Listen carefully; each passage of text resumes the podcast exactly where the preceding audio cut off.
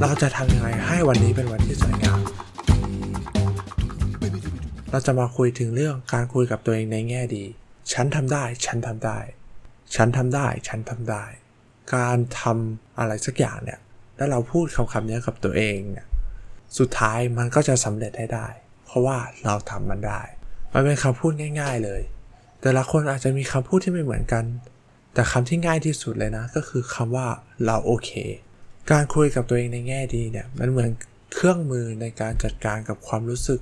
จัดการกับอารมณ์ จัดการกับแรงกดดัน และมันทำให้เราปล่อยวาง ถ้าเราจะมีวันที่สวยงามได้ เราต้องคิดว่าวันนี้เป็นวันที่สวยงาม ถ้าทุกเช้าเราตื่นขึ้นมาแล้วบอกกับตัวเองว่า วันนี้จะเป็นวันที่สวยงามมันเหมือนกับการที่เราบอกสมองตัวเอง ให้คิดว่าวันนี้เป็นวันที่สวยงาม เราเจออะไรเราพบเจออะไร มันก็จะมีแต่สิ่งที่สวยงาม